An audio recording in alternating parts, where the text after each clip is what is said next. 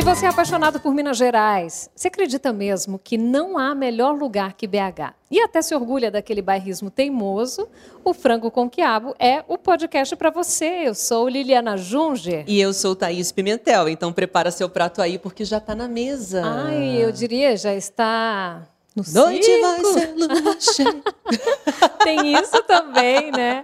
Ô, gente, poucas pessoas sabem que ele tem uma relação muito forte com Minas Gerais. Olha só, segredos revelados. Segredos revelados, inclusive lá do sul de Minas. Guaxupé no currículo. Uhum. E ele também tem um dos personagens mais importantes da TV brasileira. Verdade. É, inclusive, defensor da arte circense. Você já sabe quem é? Ah, já tá fácil, né? Rutinha. Hoje o Franco com Quiabo recebe o ator Marcos Frota. Seja muito bem-vindo, Obrigada, Marcos, ao nosso Marcos. podcast, bairrista por natureza. Vamos te convidar para essa também. Seja Na fazenda eu adorava frango com quiabo. É né? Mesmo? Só na fazenda, Prato Marcos? pre- predileto. É, é mesmo? Então, quiabo babento, você não liga não, né? Tem uma babinha Minha ali. babá, dona Caçarola, ela me ensinou a comer frango com quiabo e me ensinou a gostar de Nossa Senhora. Ah, que que, legal. lindo. Às seis horas da tarde, ela me buscava no pasto, puxava pelo, pela orelha assim e falava: Menino, isso é jeito de falar com Nossa Senhora. Me levava eh, numa bacia e começava a me limpar. Tipo da benzer, bosta de né? cavalo, bosta de vaca. e ela ligava o radinho. E era seis ouvir horas da Maria. tarde. Ah, Dali para frente eu coloquei Nossa Senhora no coração. Que maravilha! Agora conta pra gente essa história de Guaxupé na sua vida. Eu nasci em São Paulo e com menos de um ano meu pai, eh, meu avô morreu e meu pai então foi tomar conta da fazenda em, em Guaxupé. Então, a- assim, a noção de vida e a primeira vez que eu entendi o que, que era estar no planeta Terra foi em Guaxupé. eu tenho um prazer imenso, eu sou de lá, é a minha cidade, escolhi aquela cidade para amar, né? voltei para São Paulo para fazer universidade e tal, mas nunca tirei Guaxupé do, do coração. Né? Sou embaixador do turismo, da cultura da minha cidade, vou sempre para lá, lá que eu me re- reabasteço, né? lá que eu me encontro, lá que eu faço as minhas orações, lá que eu tenho os meus amigos. Né? Então é uma cidade, é um lugar que me acompanha sempre. Então eu tenho um café. orgulho de dizer que eu sou de Guaxupé. E tem um cafezinho delicioso também, né? O café de lá, pelo amor de Deus. É o aí, melhor que tem, né? Campeão.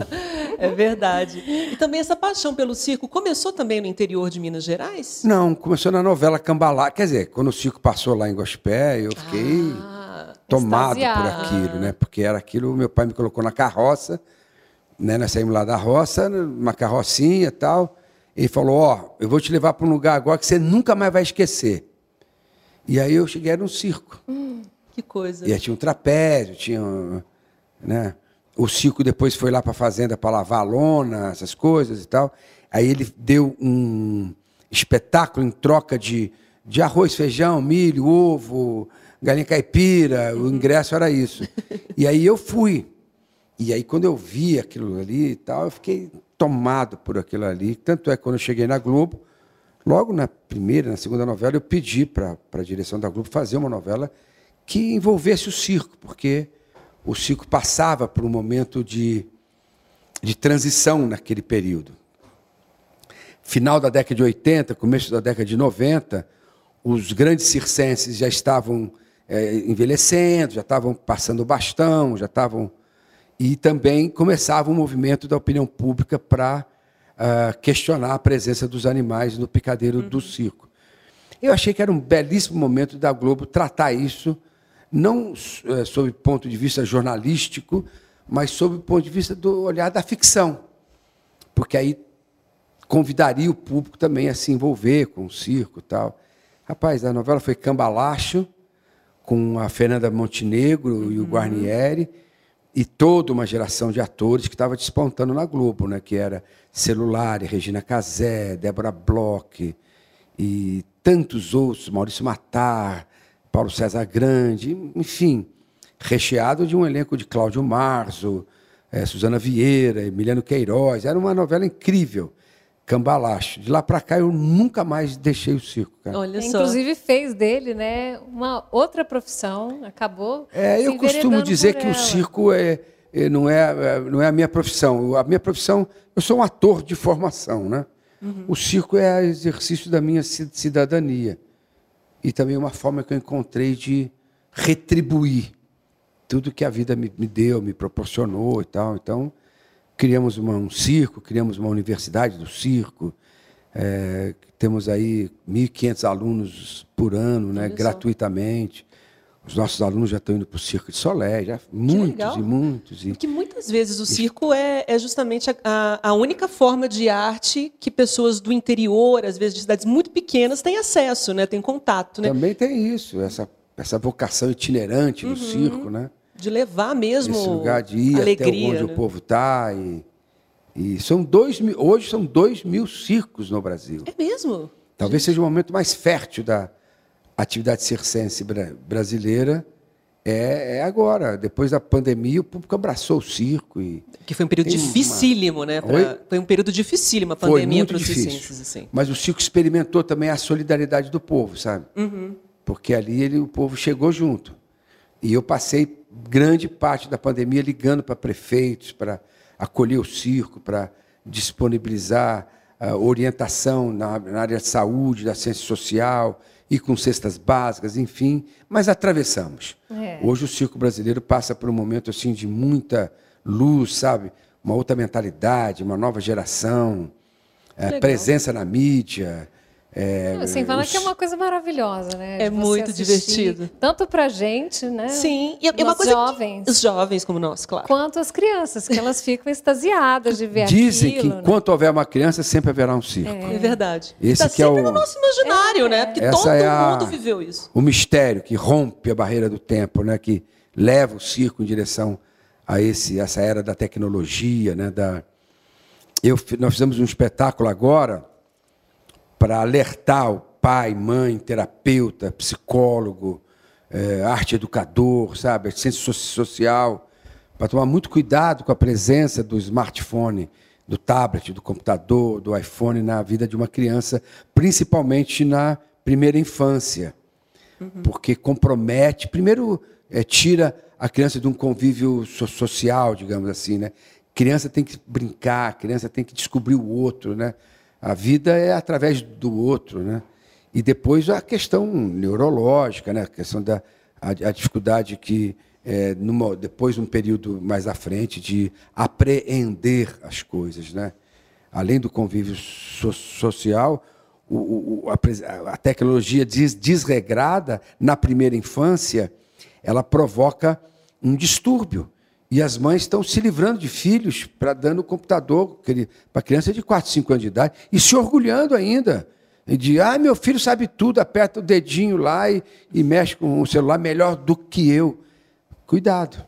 E nós fizemos um, um espetáculo para provocar esse tipo de reflexão e mostrar para a criançada que o bom mesmo da vida é brincar. Ah, esse é um alerta muito importante, né? Que a gente está vivendo uma epidemia dessas telas aí, prejudicando cada vez mais as crianças. É muito sério isso, cara. É. Parece que é. Ai, meu filho é inteligente, sabe brincar de computador. Cuidado. Mas muito cuidado, cara. É. Que vai ser um adolescente entristecido, vai ser um, um- adolescente com social, dif- né? dificuldade. É, aí vem os de problemas rela- re- relacionamento. né? E- e passa a se bastar a si mesmo, sabe? Já cria uma autodefesa, uma, uma, uma interdependência com você mesmo, com as tuas coisas e tal. E aí tira tudo aquilo que é lindo na vida, que é a emoção, que é a- você ser um ser humano compassivo, né? Um ser humano com capacidade de entender, de compreender, de perdoar o outro, né? Agora, a gente falando do- ainda do circo, né? Você foi o responsável por muito do que a gente sabe do circo, do que a gente vive do circo. Hoje são quantas unidades, quantas pessoas rodando o Brasil São aí com cinco unidades, são 500 empregos gerados diretamente, cara. É impressionante. Temos em Porto Alegre, temos em Uberlândia, temos em Brasília, temos no Nordeste, no interior, no interior da, da Bahia, e temos na cidade do Rio de Janeiro, né, ali na, no Parque Imperial da Quinta da Boa Vista. É, eu durante um tempo eu, eu assim eu não é que eu acreditava, mas eu me colocava nesse lugar como uma referência, como uma, né, uma. Hoje eu olho para tudo isso tal e claro que mais maduro, né? Já no momento que a competição já não não me não me diz mais nada tal. Eu fico feliz em, em servir ao circo, sabe? porque todo mundo passa, entendeu? Eu já conheci grandes circenses no Brasil e no exterior que passaram. Já foram embora, estão num outro plano, estão num, num, outro lugar. E o circo permanece, quer dizer. Então, na, na verdade, a grandiosidade é, é, é, o circo. Então, um ator do teatro, né, um menino lá de Gospé, que veio para a Globo e tal, e poder servir ao circo, é isso que, é, que, que nesse momento é o que me agrada mais pensar, né? Você lembra das propagandas dele falando do circo? Lembro, lógico. ele ficava todo vestido lá com as Você sabe de fazer todos de cerimônias. malabarismos assim? Eu sou assim? considerado é. pelos meus filhos o pior trapezista do Brasil. Mas o mais aplaudido. Tem, ah, tem não, o carisma é detalhe, é tudo, tem gente. Tem que ter o carisma. Falando também de uma outra arte, claro, como você mencionou aí, você é ator de profissão, está na TV Globo há muitos anos. Cambalacho me lembro demais, ah, inclusive os dois trambiqueiros, Fernando Montenegro e Guanieri. Era muito bom, amava. É, e falando, lógico, dessa novela que mais uma vez está nas telas agora, Mulheres de Areia, que é um personagem icônico. Acredito eu que seja grande personagem da sua carreira, um divisor de águas, me corrija se estiver errado. E eu queria fazer uma pergunta que eu sempre fico é, pensando como os atores conseguem abraçar o personagem e depois ter que se abandonar, né? É, porque é. é. um personagem que foi muito marcante. Qualquer pessoa que fala de você vai comentar. Tá falando do Tonho da Lua. Né? Claro, né? o Tonho da Lua, que é um personagem icônico, super amável, mas também na sua, na sua sabedoria, né, na questão da, das esculturas e também de, de diferenciar Ruth e Raquel, era um dos poucos que conseguiam, é. né, na, na novela. É, e acabava sendo um eixo emocional importante ali. Como que é você abraçar esse personagem, ficar tanto tempo imerso nele e depois tentar se desvencilhar dele? É possível? Como é esse trabalho? É, esse é um fenômeno engraçado, né? Porque eu não sou o único, né? Uhum. Já tiveram é, outros atores e outros personagens com esse com esse mergulho, digamos assim, né? Com esse encontro, né? Entre o ator e o personagem que ele está vivendo. E desfazer disso é, é um pouco complicado, porque você, principalmente numa telenovela, Sim. que naquele tempo ainda é, mas naquele tempo era mais, tinha uma longevidade. Uhum. Então você passava oito, nove, dez meses completamente envolvido com aquela história e com aquele jeito de ser e tal. Você emprestava para ele uh, as tuas coisas e recebia dele é, muita coisa também. É, eu tenho 35 personagens né, na, na televisão e alguns de muito êxito. Né? Por exemplo, o Beto, com a Tancinha em Sassaricando, uhum. foi um imenso sucesso. Né? Talvez foi o maior sucesso assim, em termos de público, de, sabe, de, de presença. É, uma, uma, novela de, um de muita audiência ali. tal. Uhum. E tinha a Cláudia Raia exuberante, Sim, né? Feirante, maravilhosa. E era, Nossa. Era muito legal. Mas o Tonho da Lua, ele. Na verdade, ele não saiu de mim. É gozado isso, né? nem, eu, nem eu deixei ele, por, por algumas coisas interessantes. A mais louca de todas é que o Tonho da Lua foi embora com o circo do Marcos Frota. Isso aí é uma coisa que. É. Verdade. É essa é demais. Essa né? é a maior Os loucura mitos, mesmo. Né? Os mitos. Vamos Ele foi embora com o circo, mas qual o circo? Do Marcos Frota. e virou uma coisa então é. quase, quase palpável, né? Uma, uma realidade. É, quase, é, né? exatamente. Agora, foi... E depois o Tonho também, é, ele é, um, ele é um personagem totalmente diferente na minha carreira, porque ele é popular.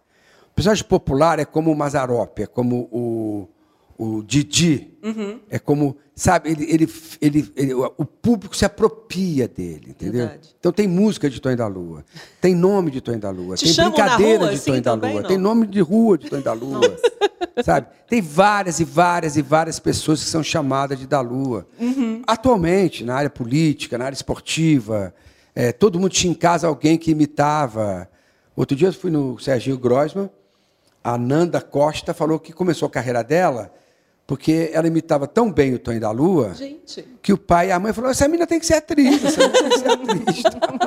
Tonho da Lua fazendo outras carreiras. Isso Olha é um, a diferença né? do personagem popular é, é essa, o público se apropria dele. Agora, como é que foi entrar num personagem que não é um, um personagem qualquer, né? Você, além de interagir ali com os outros colegas, tinha que trazer um universo de alguém com algum problema mental ali, né, com algo relacionado a isso para a televisão. E se tornou popular, né? Caiu no gosto das pessoas. É, ele tinha um, um grau de autismo, talvez, né, uma, uhum. um trauma muito grande na infância, né, que talvez uma imaturidade, aquilo, né? é. ficou Alguma criança por muito tempo. Tem uma coisa sabe. que eu ainda não é. falei, cara, por aí que eu tenho que me é, porque agora a novela é incrível, né? está no ar, tem uma efervescência, mas pouca gente se esquece. Eu também me esqueço. E, e foi um dado muito importante para mim construir o, o Tonho da Lua. O, ele tem uma faixa etária de 25 anos.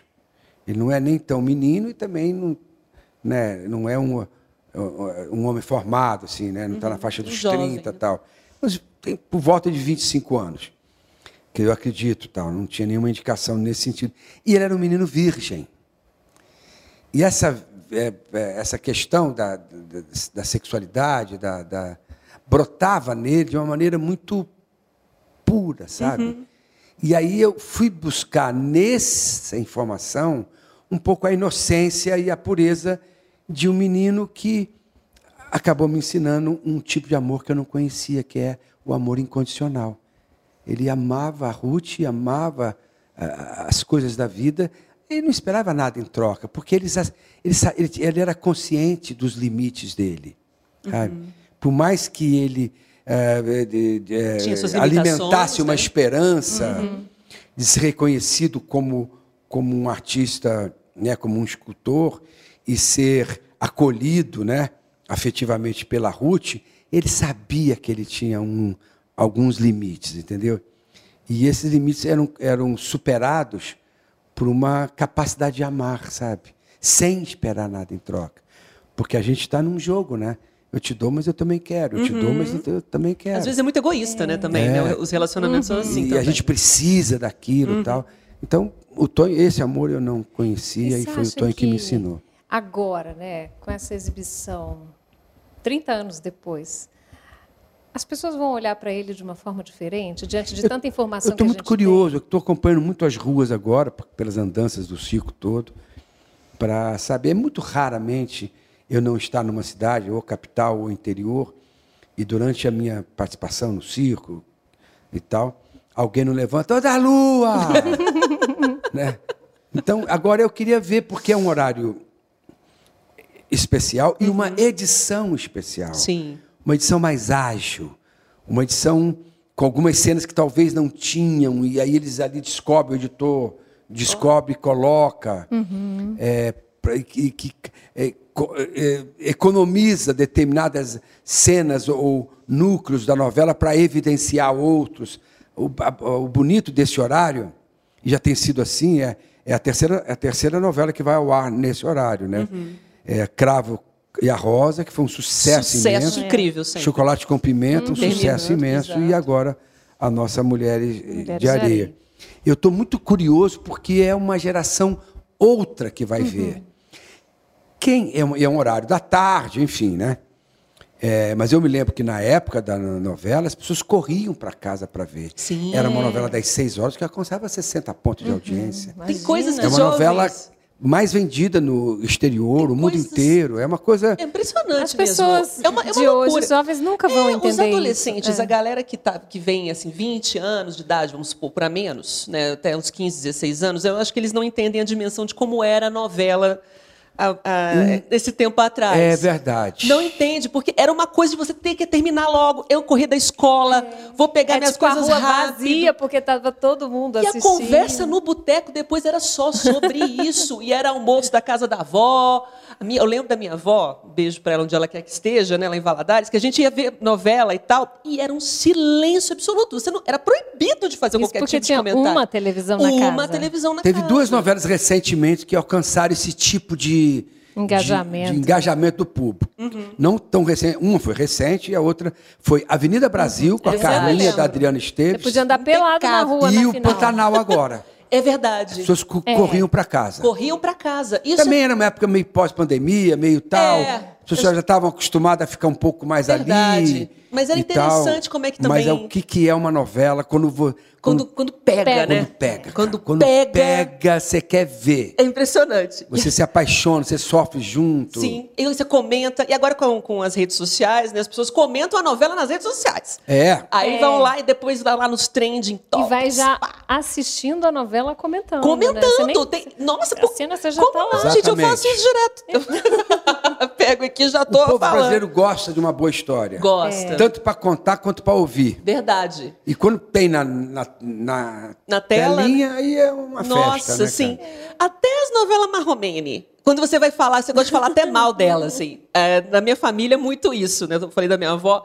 Mas as pessoas também gostam de, de ficar lá agarrado naquele negócio. Você não, é, para só para falar mal. Só para falar é. mal. Ah, aquele ator não tá bom, não, mas eu vou ver de novo ele hoje. Aquela atriz, eu não achei Agora, bacana, mas vamos nessa. Tem uma coisa que o, o, o velho Boni, né? Tá aí ainda.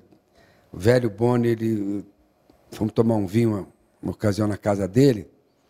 E ele falava do fenômeno do Big Brother. Uhum. Que o Big, o Big Brother.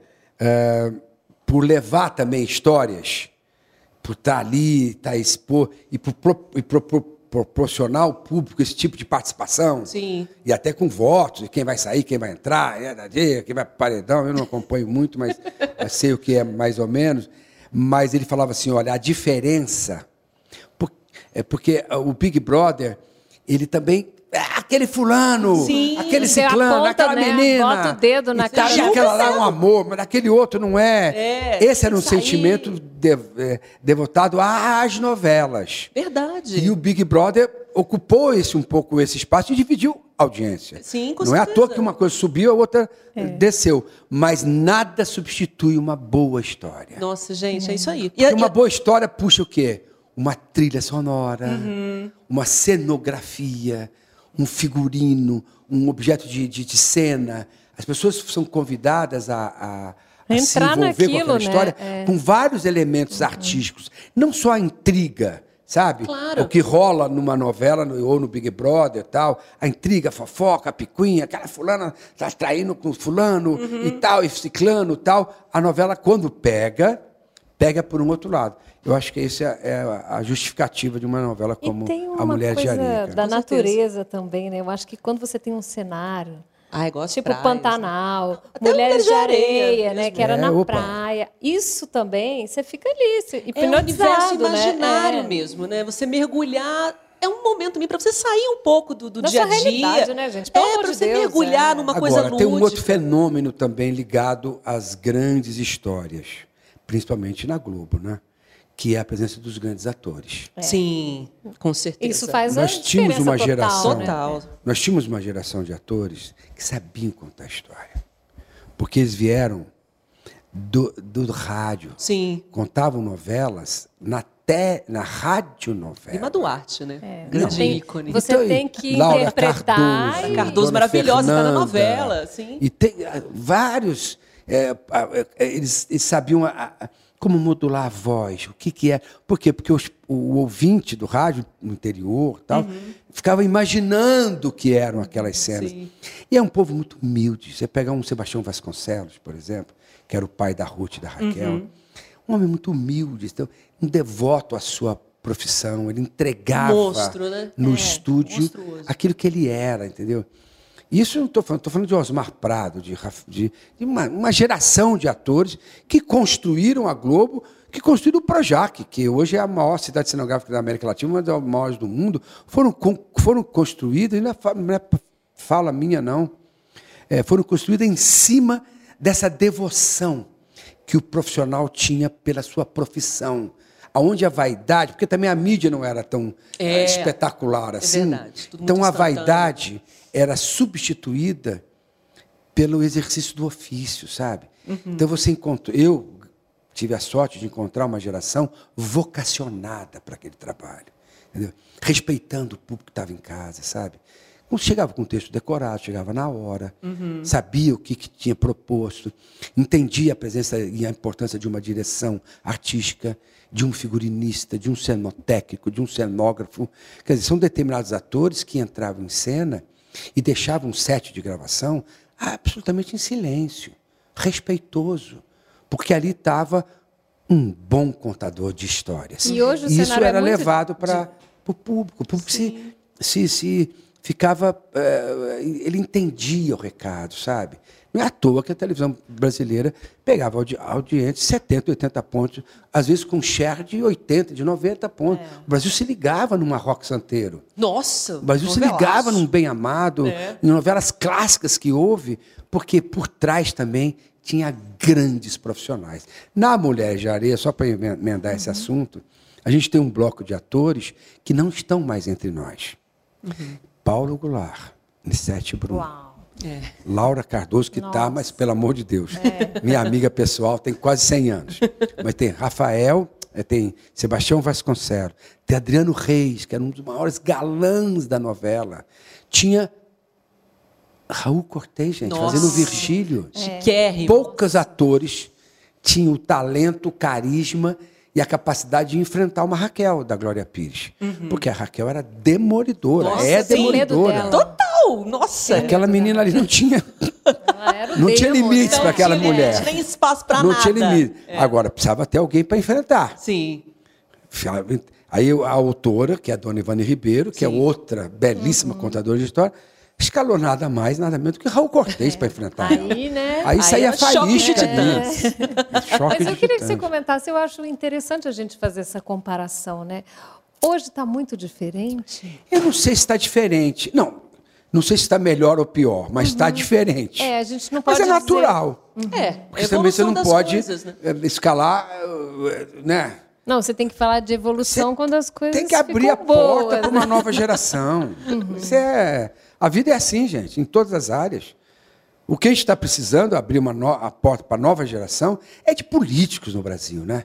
Essa, é uma, é, essa é uma mudança que precisava acontecer. Na, na minha profissão, é saudável que a, aconteça. Sabe? Que forme outros talentos, que, sabe? e que, outros, que esses outros talentos façam um pouco como a minha geração, que se espelhava muito também na geração que a gente recebeu. Uhum. Sabe? É, respeito, a nossa geração né? ainda é uma geração muito, muito amada, muito querida do, do, público, mas porque a gente tinha como referência os grandes nomes, uhum. os grandes profissionais, sabe? Gente, essa galera, eu falo aqui assim, porque estamos num podcast interessante lá de gospel, né? frango com quiabo, mas era uma galera que assinava contratos em branco. Eu, eu, eu me emociono agora, porque essa turma de atores e atrizes assinava contratos em branco. Sabe, não tinha uma relação, nada superava o respeito, o amor, a devoção, a entrega que aquele profissional tinha pelo seu trabalho. Eles não tinham empresário, não tinha agente, não tinha eh, assessor de comunicação, assessor de imprensa, assessor de maquiagem, assessor de assessor de celular, assessor de tudo. Era eles com o coração deles, com a, a sua forma de ver a vida. E aquilo ele emprestava, entendeu? Era impressionante. É, eu sou dessa geração que chegou com a Globo levantando voo, né? E quando eu olhava, por, por exemplo, um homem que está aí agora com, com 90 e tal anos de idade, que é o Ari Fontoura. Nossa! Maravilhoso. O que, que é o Ari Fontoura? Maravilhoso da internet. O que é o Ari Fontoura? Ele se reinventou de uma forma incrível. Incrível. incrível. E ele tá para tudo. Ele tá, ele tá para jogo de tudo. Pode superar. Eu contei o Ari Fontoura, ele, ele é meu vizinho de condomínio, estava caminhando. Falei, seu Ari, a pesquisa, hein? Parabéns. Falei, que pesquisa, menino?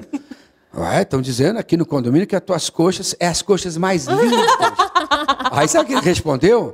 É porque não vira o bumbum. Ai, gente. Ele é maravilhoso. Olha isso. Gente, eu é. amo quando ele faz receita. Viva seu Ari Fontoura. Ai, sim, é. viva mesmo. Eu amo quando ele faz receita. Não, e ele surpreendeu tudo. todo mundo, né, com essa pegada TikTok. Exato. Dele. E aí que é uma coisa muito, muito interessante isso que, que, que, que Marcos Frota fala agora, que é justamente sobre essa questão de você abraçar o público, ter essa conexão, ter, claro, um carisma impressionante, que às vezes nasce com a pessoa desse e jeito. E continuar, né? Não é só no passado Exatamente. que ele ficou, ele tá aí. E aí, pegar isso tudo, todo esse talento e chamar.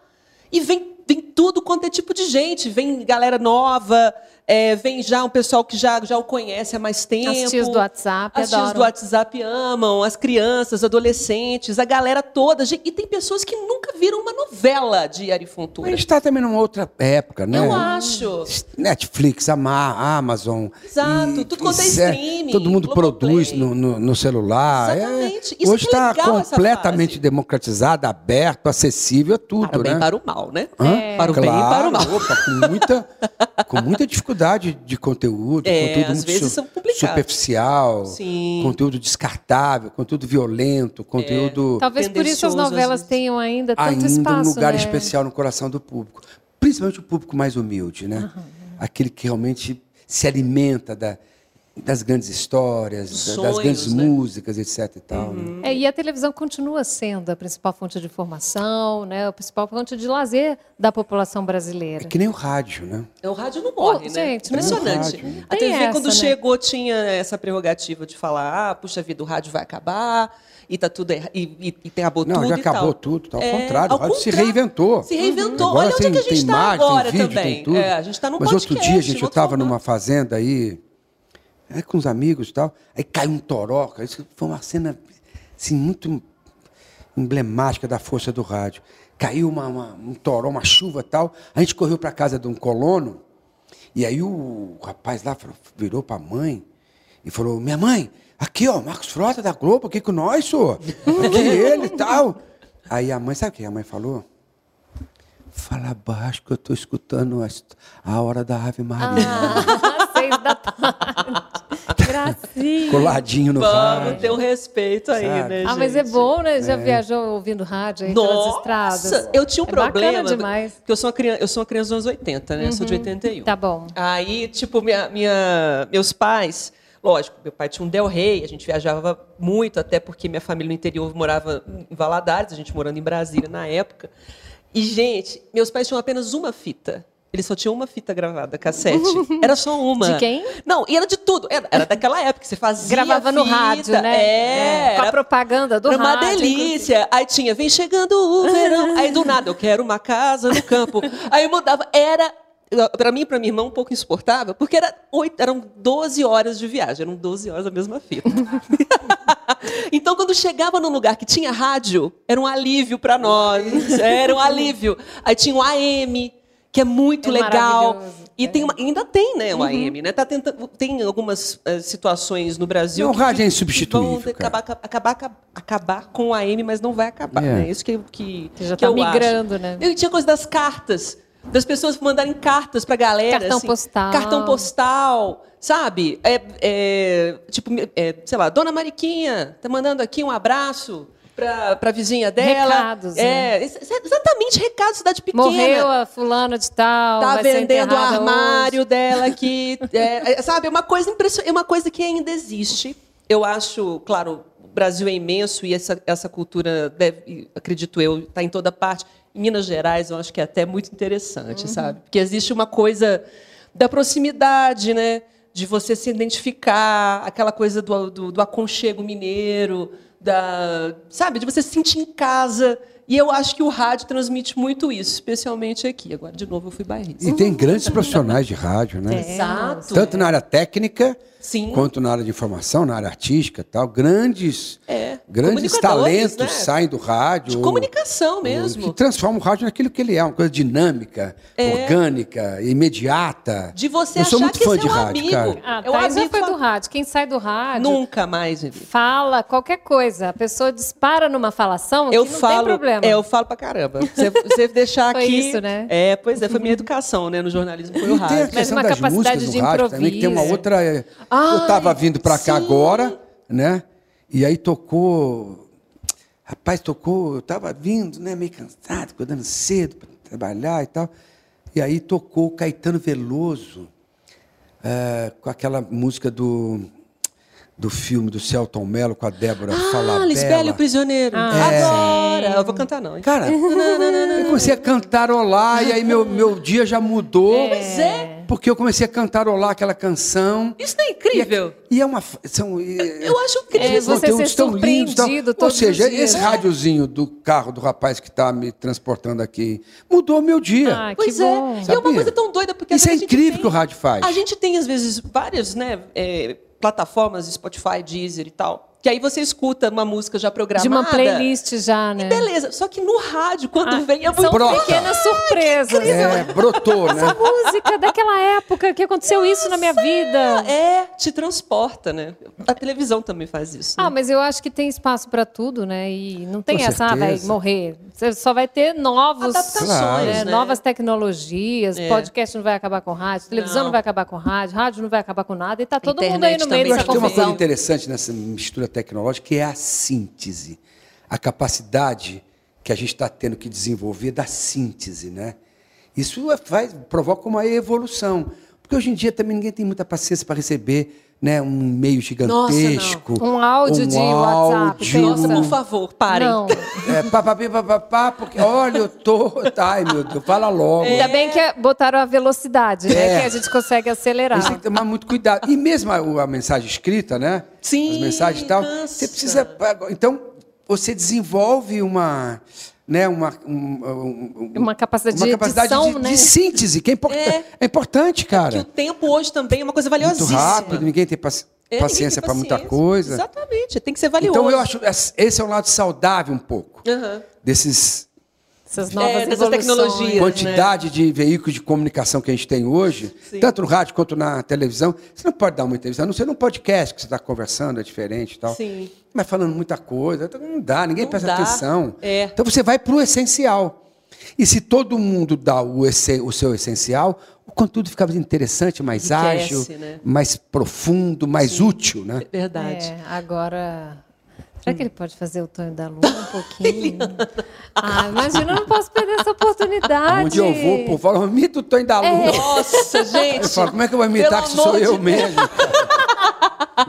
é um personagem colado em você, então, né, é. né, Marcos? Não é, tem como, né? Não é só colou, ficou ficou. Porque todo mundo se incomoda, né? O ator se incomoda com isso. Pois é. Né? Ah, fulano é rotulado Desculpa. como. Desculpa. Não sei o quê. Não. Perdão, não será útil. Vou ajoelhar no milho. Eu, eu, eu, já contei várias vezes a pessoal da equipe da divulgação aqui da Globo Minas, quero até agradecer a programação, a divulgação, que está me dando um suporte muito legal para poder falar e viver né, esse momento de, da novela tal. Mas o Tonho da Lua é realmente um personagem muito, muito, muito especial sobre várias, vários aspectos para mim, né? Por, por exemplo, o Tonho da Lua é uma novela que foi escrita e realizada em São Paulo na década de 70. Né? Sim, né? essa é um remake, é, né? É. é. é. essa que você participou. Já era sucesso Já, antes e virou ainda mais é. depois. Em São Paulo foi feito com a Eva Vilma, Eva Ruth Vilma, Raquel sim, nossa. e o Guarnieri fazendo Babado. o Tonho da Lua. Uhum. E o Guarnieri era um ator é, emblemático, porque era um ator politizado, um sim. ator que tinha um movimento de teatro. Eles não usam Paulo, black tie, né? Para mim, meu filme de arena. Maravilhoso. É, uma, é um ator, é um ator, um escritor. Um, sim foi secretário de cultura, foi um, era um homem. É um homem especial. Totalmente de, de, diferente. De luta, né, também, né? Gianfrancesco Guarnieri. Ele fez o Tonho da Lua na, na Mulher de Areia. E quem era o galã da Mulher de Areia era o Carlos Zara. Olha, foi marido era, de Eva Vilma. Que ele era conhecido como o Kirk Douglas do Brasil. Olha, é chique, macho né? alfa, o homem. Um homem valer e tal. Para frente. E o Carlos Zara fez comigo a novela, Mulher de Areia, depois. Ele era o Zé Pedro. Ah, é verdade. Pai da André Beltrão. Olha, gente. E ele paquerava, já foi para o céu também. A Vivinha também, né? Já foi para o céu. Já. E, e paquerava a Heloísa Mafalda. Olha, Mafalda, maravilhosa. Uma atriz. Gente, que elenco, né? Que coisa incrível. Os dois juntos, era muito hilário. Era muito hilário. Bom, e aí eu assisti a novela a Mulheres de Areia. E eu prestava, eh, assim, o Tonho é um personagem que me interessava muito, pelo jeitinho dele, pela forma de ser e tal, né? Ah, é, na novela Cambalacho, eu me encontrei com o Guarnieri. Sim. Porque ele era o par romântico da dona Fernanda Montenegro. Trambiqueiro. E eu era o circense. Ah, gente. E porque eu comecei com, com, é. com circo na novela Cambalacho. E ele, como era um ator um ator de cultura popular, um ator político, um ator sabe, de consciência política e tal. Ele achava esse meu mergulho no circo uma glória. Uhum. Por essa capacidade de o circo ir para os bairros, para as periferias mesmo, né? e tal. Então ele acha, eu já era um ator, assim, modéstia à parte, premiado em São Paulo, com, com o prêmio Molière, com enfim, os maiores prêmios do teatro. Então ele achava bacana esse meu, meu mergulho. Então eu conversava com o Tonho, porque para mim Olha ele era o Tonho da Lua. Olha, gente, que E aí eu ficava olhando ele. no Tonho e ele falava, não, porque a cultura popular, porque a, a, política brasileira e tal. E eu escutava ele, mas quem estava falando comigo. Era o Tonho. Era o Tonho da Lua. Olha isso, gente. que especial. Então, que privilégio, né? do Tonho é. da Lua ficou em mim, sabe? porque se a gente recupera um pouquinho aí o que era, até me arrepia. O Guarnieri era um personagem com uma riqueza intelectual tão grande que, ao falar, ele também meio que respirava junto, ou gemia junto, ou, ou, ou falava vários assuntos, e para trocar de um assunto para o outro. Enfim, isso tudo se transformou, naquele momento, ali nos corredores do Jardim Botânico, ali na, na emissora, na nossa querida TV Globo da época ali, tão pequena, tão aconchegante, sabe? Todos os atores juntos, todas as novelas juntos e tal. Era uma riqueza. E aí, ele, para mim, ele se transformou no som do Tonho da Lua, porque eu escutava ele falar comigo, eu gravava com ele, a gente ia para a externa, eu sempre me aproximava dele, mas eu nunca falei sobre Tonho, Tonho da Lua, porque era uma novela que era anos 70, Sim. Ele, já tinha, ele já tinha passado tal. Mas, para mim, ele era o Tonho da Lua. Olha isso. Quando eu ia para Itanhaém, para a praia onde foi gravada a Mulheres de Areia da TV de São Paulo, tinha, tem ainda hoje, até hoje, toda comida pela maresia e tal, mas tem uma estátua imensa da Ruth lá. É mesmo? É, cara, é emblemática, chique, histórica e tal. Incrível. É. E eu ia pegar onda com meus amigos lá e fazer, enfim, curtir uh, o litoral é, paulista, e eu fazia questão de lá. Eu ficava olhando aquela imagem, aquela estátua, e me lembrava da história. Eva Vilma, nossa, está no céu, e o Carlos Zara também está no céu, protagonizou um dos maiores escândalos da televisão brasileira daquela época. Beijo. Quando ela se separou do John Rapp para casar com ah, o. Aí ela também foi a primeira que beijou na televisão, não foi, Hã? Vilma? Acho que ela foi no Alô Doçura. Com o John Herbert. Exato, que era o primeiro marido. Que era o casal 20. Sim, toda fofoca. Era. Babadão. Aí que ela foi o casal 20 da... com o Carlos Zara. E Eu durante a novela ela separou de um para ficar com o outro. Exatamente. Aquilo ali foi um babado, vocês imaginam. Parava. Ah, os dois and... E os dois eram. Os dois. Monstros, né? Eva Vilma e Carlos Zara, gente. o povo fala de Marcos Frota com Carolina Dica. Rapaz, não era nem um peido do que era Carlos Zara com. Carolina Dica tá um sucesso, Vilma. inclusive, tá, vai, vai, na, fé, que é uma novela que eu super vejo, está Nossa, é um fenômeno de audiência. É, Muito, que é aquela coisa da novela pegar. A Carolina, Olha que incrível. o povo falava que ela dá sorte. dá sorte, ela, né? ela, dá sorte com o produto, também. cara. Você vê que não. aonde ela vai, o produto, pum, acontece. Mas ela é Não muito é ela, né? Ela é. dá sorte. Ela é linda, né? É, Aqui pra é, nós. E é, carismática pra caramba, linda, merecedora. Nossa, Ai, mas, gente. Aí a história do, do Tonho, nós estamos falando. Então, olha o que, que era para mim. Hum. Ouvi o Tonho. Ouvi o Tonho. Então, quando eu soube que ia ter a novela, que a Globo tinha comprado os direitos da novela, e a Vani Ribeiro ia, ia escrever de novo a novela, porque ela escreveu outra vez a novela, para adaptar, para criar Sim. e tal. Uhum. Eu me coloquei como um. Ah, você colocou a disposição. Falei, ó, quero fazer o Tonho. Ah! E aí eu contava essas, essas histórias e o povo não acreditava. Ah, mas quem? Pelo amor de Deus, cara, porque eu era meio, meio galã naquela época. Sim, uhum. já tinha eu fazia feito o outro, sassaricando. É. Eu, eu, fazia novelas, eh, fazia Sexo dos Anjos, fazia. Par de olhos azuis ainda. Nossa é, não, eu era meio galãzinho, eu era o galã jovem. meio galãzinho, época. ele foi humilde. foi humilde, né? foi humilde. E aí, fiz muito baile debutante. Quem nunca, né? Lá em Governador Valadares, ah, eu lembro aí. que tinha 65 meninas para dançar. Se era sua amiga. Será? Olha. Vou perguntar para as minhas primas mais velhas. Rapaz, quando eu fui para Guaspé fazer o baile debutante na minha cidade, eu cheguei lá e fazer uma novela chamada Supertel. Hum. Verde Tropical. Ah. E aí era o cara que saía voando, né? Uhum. Aí eu falei, fui para a rádio. Chique. Falei, gente, o Supertel vai sair voando. Corre lá para a Praça da Igreja. Todo mundo expectativa. A molecada toda foi para lá. Eu, eu, lá em cima. Você tá brincando? Sério? Você voou? Não. Não, uai, sei lá, ué. Vai, tá vai que essas coisas acontecem. Pela, pelo amor de Deus. Mas Bom, Minas, o né? Bornazinho que o Tonho da Lua usou a novela inteira era de Guaspé. Sério? Da Folia de Reis de Guaspé. Ai, que legal! Gente, que especial isso. Então, aí você estava falando que aí você se colocou à disposição para ser o Tonho da Lua. Eu fiquei, coloquei à, à disposição porque eu sabia que eu ia... É, aquele personagem, de uma certa forma, estava dentro, dentro de mim. Tinha essa conexão, Então né? eu queria colocar ele, ele para fora, porque eu pensei, vivenciei, acompanhei, me, emo, me emocionei 20 anos antes da, hum. daquilo ali. Então, ele, de alguma forma, ele fazia parte do meu inconsciente, sabe? Sim. Eu estava, se ia ter ele de novo, eu queria colocar ele para fora um pouco. Uhum. Então, na verdade, você me fez aquela pergunta lá no início do nosso palco, como é que você se preparou? Eu me preparei primeiro abrindo mão da minha vaidade. É, porque era o Segundo, jogando no grupo. Porque quando você está numa, numa, numa, no set de gravação, é como essa, essa, essa coisa que está aqui na nossa frente. É uma arena. Uhum. Se você chega muito armado para fazer a cena, você perde é, a, a nuance ou sugestões primorosas que um cameraman pode dar, uhum. ou que um figurante pode dar, uhum. ou que um diretor, ou que uma outra atriz, ou que um companheiro de trabalho. E aquilo ali é uma arena, cara.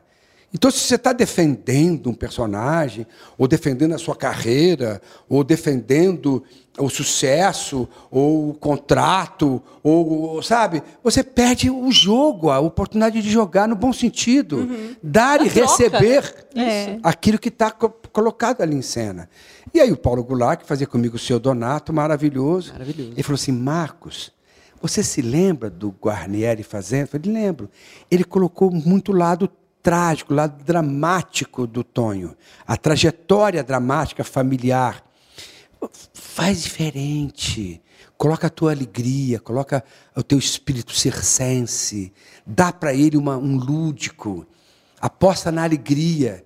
E deixa o texto contar a história, porque o texto é, é, é brilhante, é. entendeu, cara? e é pesado. Deixa ele fazer ali o texto. A hora, uhum. que, você, a hora que você tiver que fazer o drama, porque o drama está no texto. Sim. Mas no, no, no, no, teu, no teu interior, saiba que você é um ator pô, vitorioso, feliz, alegre e com tudo em paz, com tudo com a vida te respondendo, empresta isso pro Tonho. E deu certo, né? E acabou dando essa essa, esse tempero tal. É, porque né? e a outra ele não coisa era um personagem não... para baixo, né? Com certeza. Bom, o Tonho Dalô foi embora com o ciclo do Marcos Frota, mas o mais grave de tudo eu, é eu, vou contar. É genial. Mas não em tom de drama, nem nada disso, tá? porque já passou muito tempo. É, poucas pessoas sabem disso. E agora eu falo com mais, com mais conforto, né? O ciclo do Marcos Frota estava no Rio de Janeiro, por isso que foi o cenário da novela Mulher de Areia. Uhum. Ah, no final da novela, na, naquele ano, eu fui o, nós estreamos o circo com a direção do Jorge Fernando, espetáculo musical circense, incrível, incrível, ali no Aterro do Flamengo, ao lado do, do Museu de Arte, Arte Moderna. A gente colocou o circo de novo na cultura brasileira. Né? Eu fui o tema, né, o circo foi o tema de uma novela como Mulher de Areia. O circo foi o tema do Criança Esperança naquele ano, uhum. aonde Cara, tô falando de Roberto Carlos, tô falando, uhum. sabe, Daniela Mercury começando a carreira. Nossa, explodindo, né? Xuxa, rainha dos baixinhos. Uhum. E Fábio Júnior, e Zezé de Camargo lançando É o Amor. Uhum. Era uma Sabe? Era um, né? Nossa, mãe, todo mundo cantando aonde? No circo. Legal. Maravilha. Isso foi incrível, um puta no cenário. Fizeram de circo lá no ginásio do Ibirapuera, em São Paulo tal. E eu, com a minha tropa, eu voando no trapézio. Isso é histórico, está aí, na, né, tá aí na, na, na, nos arquivos da, da TV Globo como um, um dos mais emblemáticos Criança Esperança de, todo, de todos os tempos, porque misturou dois shows misturou o show do Criança Esperança com o show do, do circo. Uhum. Então, eram dois, é, dois elementos artísticos de, de, discutindo ali. A gente foi o tema da, da Mocidade Independente, Padre Miguel. Que legal. Enfim, teve uma série de situações. E no final, que aí que é o lado que é, que é incrível essa história, é, eu, eu, o circo recebeu um convite da Globo Minas, do meu querido, não sei se era o Marcelo Marto já, mas era é, para vir para Belo Horizonte com uma promoção especial, final do ciclo da novela, um sucesso imenso, tal, tal, tal. E eu coloquei o ciclo aqui em Contagem. Uhum. Desculpa, desculpa. Aqui na Pampulha. Ah, tá, em BH mesmo. Ali do lado, ali do supermercado que tinha ali, via, via Brasil, subindo ali, a, uhum. do lado da, Sim, da, da, da pista lagoa, da Pampulha, da, barragem, da Lagoa, ali, é. do lado ali. É bem bonito. E aí eu recebi um recado para ir para o Rio de Janeiro, porque a minha esposa acabava de bater o carro e, e falecer, me deixando três ah, filhos para criar, nossa, com três crianças, um mais novo com dois anos de idade. É, tragédia. E aí eu olhei aquilo tudo tal minha família morava em São Paulo, né, meus pais e tal, e eu não tinha muito aonde me escorar, digamos assim, uhum. né? Eu me escorei na espiritualidade do Tonho da Lua. Aí que eu comecei a perceber por que, que a Ivani Ribeiro falava para mim que eu devia me a, a, a, ficar atento ao lado espiritual do, do Tonho da Lua. Porque o, o Tonho da Lua tinha um, um, recado a passar ali, um recado de superação da morte, uhum. de superação da tragédia. Sabe, ele, ele viu o pai ser assassinado pelo seu Donato quando ele tinha dois, três anos de idade.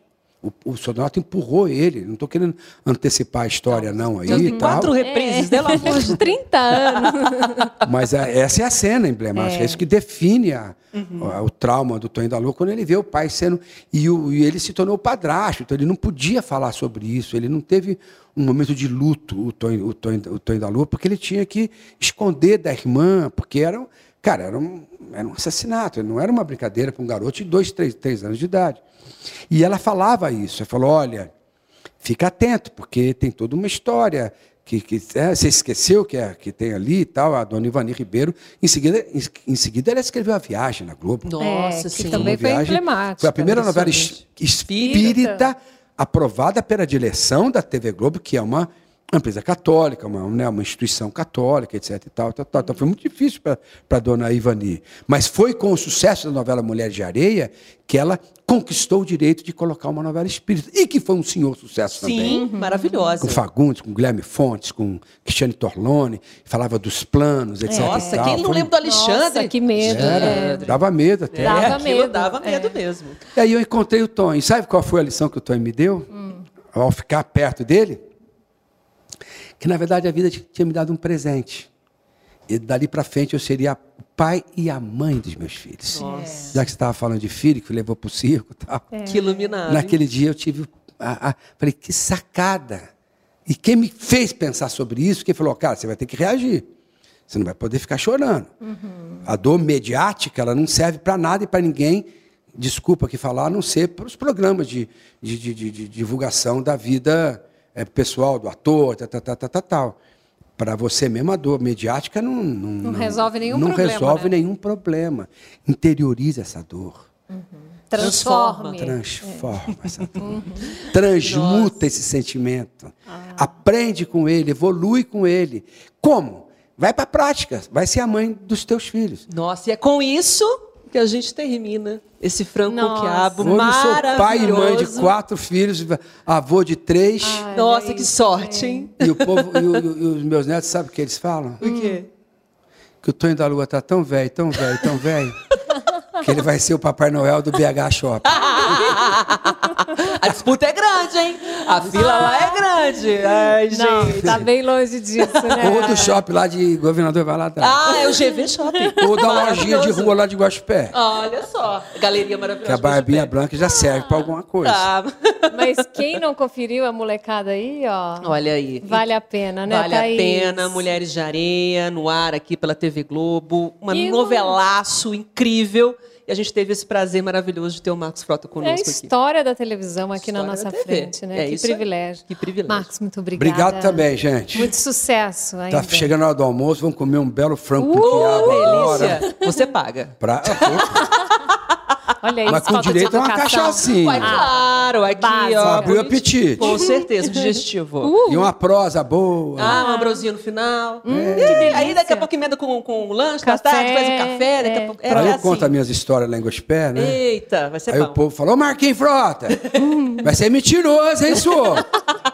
Eu falei, não, eu invento, eu invento. Mentira. Não é mentira, é invenção. É, invenção. é, é ficção, né? Ué, quando eu casei com a Carolina Dickman, eu fui para Gospé, né? Pra, ah. lá. Aí o povo, ô Marquinhos Frota, quanto você tá pagando para ser com aquela moça na revista? eu falei, o que, que é isso, gente? Você não me expôs. Aqui esposo, o quê, senhor? Você fica, sabe, mãozinha dada com aquela moça bonita, só para aumentar o teu marketing. O que, que é isso? Só o respeito. Ai, querido, prazer. Muito obrigada. Demais, viva, viva, viva Minas Gerais. Viva, viva sucesso.